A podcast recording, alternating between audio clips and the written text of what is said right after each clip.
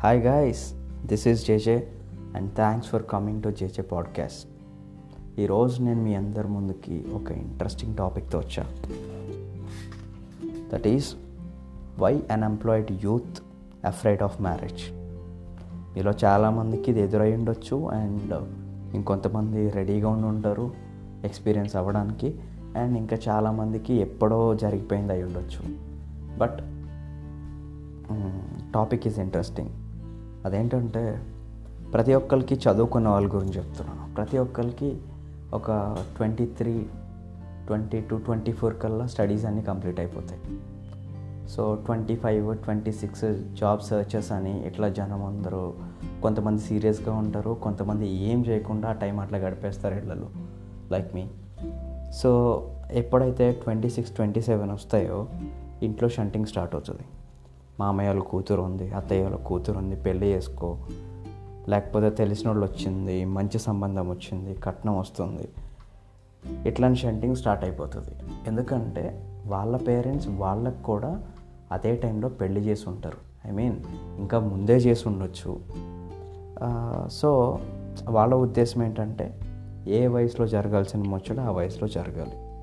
So ఈ ఒకే ఒక్క కాన్సెప్ట్ని పెట్టుకొని వాళ్ళు మనల్ని షంటింగ్ చేస్తుంటారు. బట్ మనకేంది? జనరేషన్స్ మారిపోయినాయి. ఇంతకు ముందులా ఈజీగా జాబ్స్ అయితే రావట్లేదు.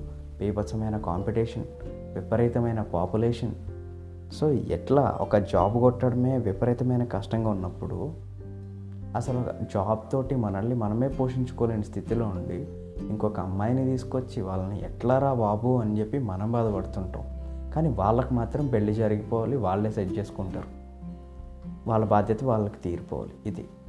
సో ఇట్లాంటప్పుడు సో ఇవన్నీ జనరల్గా జాబ్ చేద్దాం ఇట్లాంటి వాళ్ళకి ఇంకొంతమంది ఉంటారు నాలాంటి వాళ్ళు వాళ్ళు ఏం చేస్తారో వాళ్ళకే తెలియదు ట్వంటీ సెవెన్ వస్తే ట్వంటీ ఎయిట్ వస్తే అక్కడ దాకా వచ్చిన తర్వాత ఇదేంట్రా ఇప్పటిదాకా ఏం చేయలే.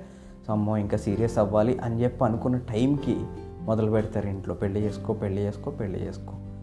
అరే సామి బయట చూస్తే రియాలిటీలోకి వస్తే నా పరిస్థితి ఇంత ఘోరంగా ఉందో నాకు ఇప్పుడు అర్థమైంది.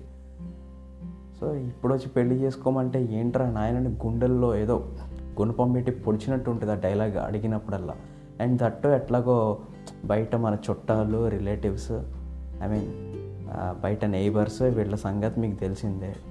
నాన్న ఫ్రెండ్స్ అమ్మ ఫ్రెండ్స్ ఏం చేస్తున్నాడు ఏం కదా అని చెప్పి అడిగినప్పుడల్లా వాళ్ళు యాక్చువల్గా మంచి ఇంటెన్షన్తోనే అడిగి ఉండొచ్చు బాబు ఏం చేస్తున్నావు అని. బట్ మనం అది మంచిగా తీసుకోలేమే వెంటనే సర్రమని రగిలిపోతుంది. వాడు మంచి ఉద్దేశంతో అడిగిన బాబు ఏం చేస్తున్నావు? అంటే అందరూ మంచి ఉద్దేశంతో అడుగుతున్నారు నా ఇంటెన్షన్ కాదు. ఒకవేళ అడిగినా కూడా మనకి వెంటనే ఫైర్ అయిపోతాం. సో ఎందుకంటే ఆ సిచ్యువేషన్ ఆ పొజిషన్ అట్లాంటిది.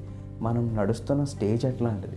సో జాబ్ జాబ్ రావాలి అందరిలా సెటిల్ అవ్వాలి. మన పక్కన వాళ్ళే పెద్ద పెద్ద జాబులు చేసుకుంటూ వెళ్ళిపోతుంటారు. అరే నాకంటే తక్కువ గ్రేడ్స్ వచ్చినాయి కదరా ఆడికి. నాతో పాటు చదువుకున్న పక్కన కూర్చుండు అనుకుంటే పని జరగదు ఇంకా. వాడు మనకంటే ఎక్కువ సంపాదిస్తుంటాడు.